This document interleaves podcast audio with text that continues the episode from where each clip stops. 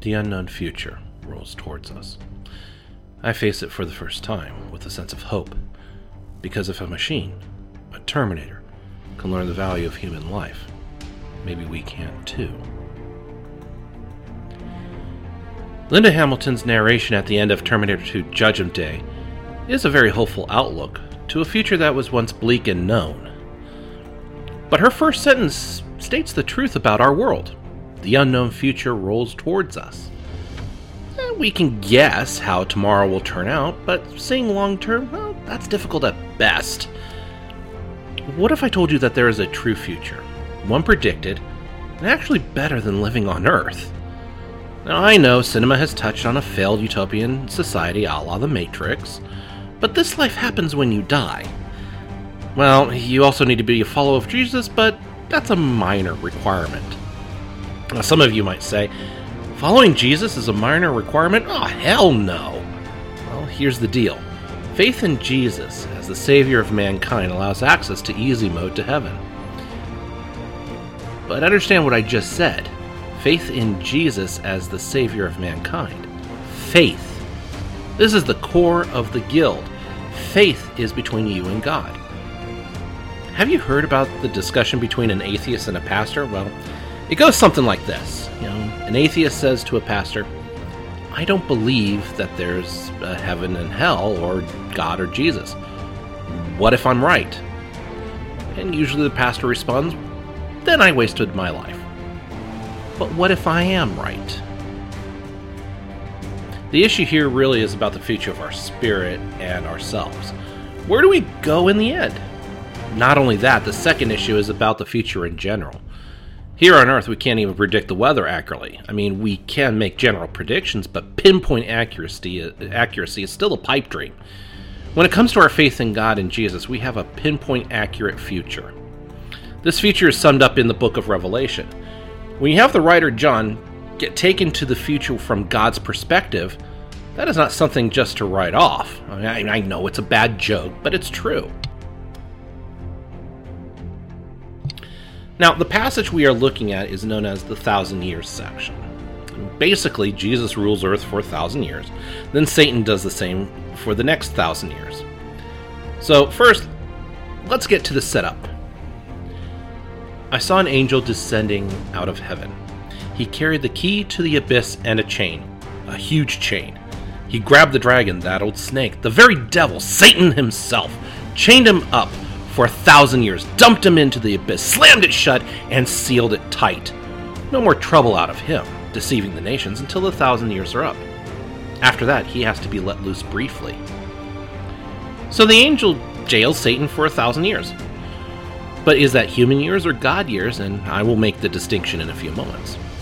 Then, after that first thousand years, the devil takes over for the next thousand years.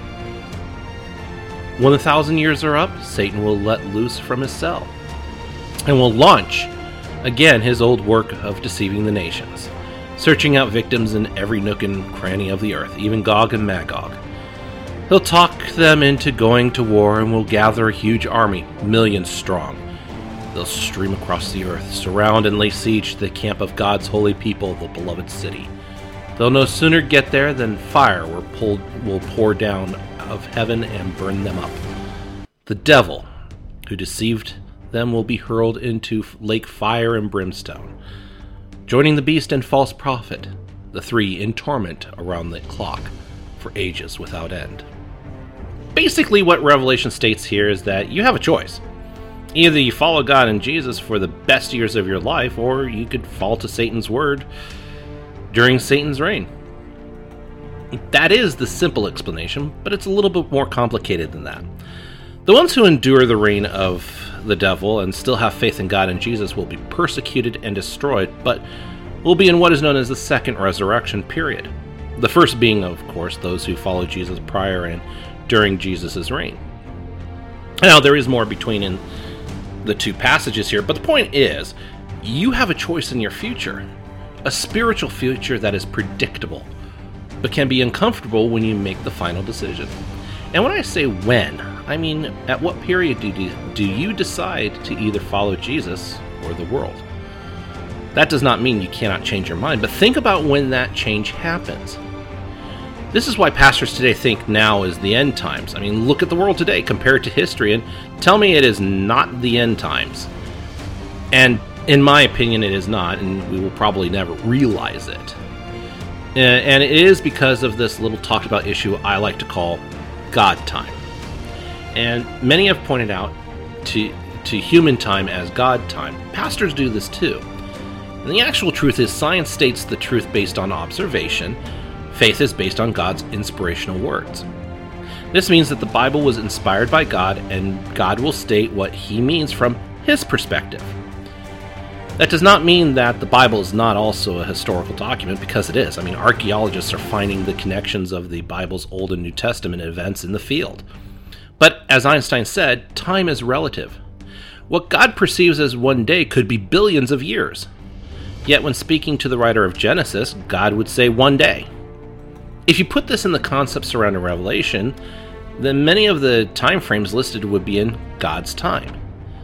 This is also this is I mean this is stated repeatedly. So what does this little aside have to do with a predictable future that is so uncomfortable to many? While as followers of Jesus we know our future is secure, we know where we're going when we die.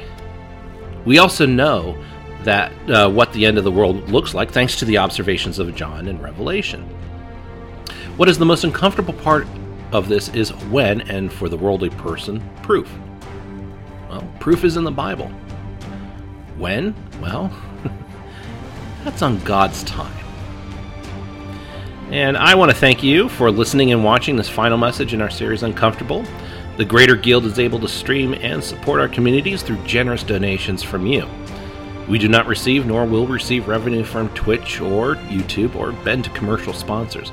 So donations are quite welcome, and for those of you that do and continue to do so, hey, thank you from all of us here at the Guild. Know, if you want to donate, head over to our website, greaterguild.com forward slash give, or you can use our smartphone app to donate. You can also pick up our audio version on Spotify through our website and smartphone app as well. Uh, to find us on Spotify, search for The Greater Guild and click follow so you can receive notifications when the new audio is available. Just to remind you, Tuesdays and Thursdays are our weekly game nights, and you can watch me play poorly and feel free to ask questions in the chat. I love to answer questions. By the way, if I don't have an answer, I will look it up for you and get back to you on it. I promise that. So, again, Tuesdays and Thursday nights starting at 8 p.m. Mountain Standard Time at twitch.tv forward slash greater guild. And again, thank you for watching and listening, and I will see you next week.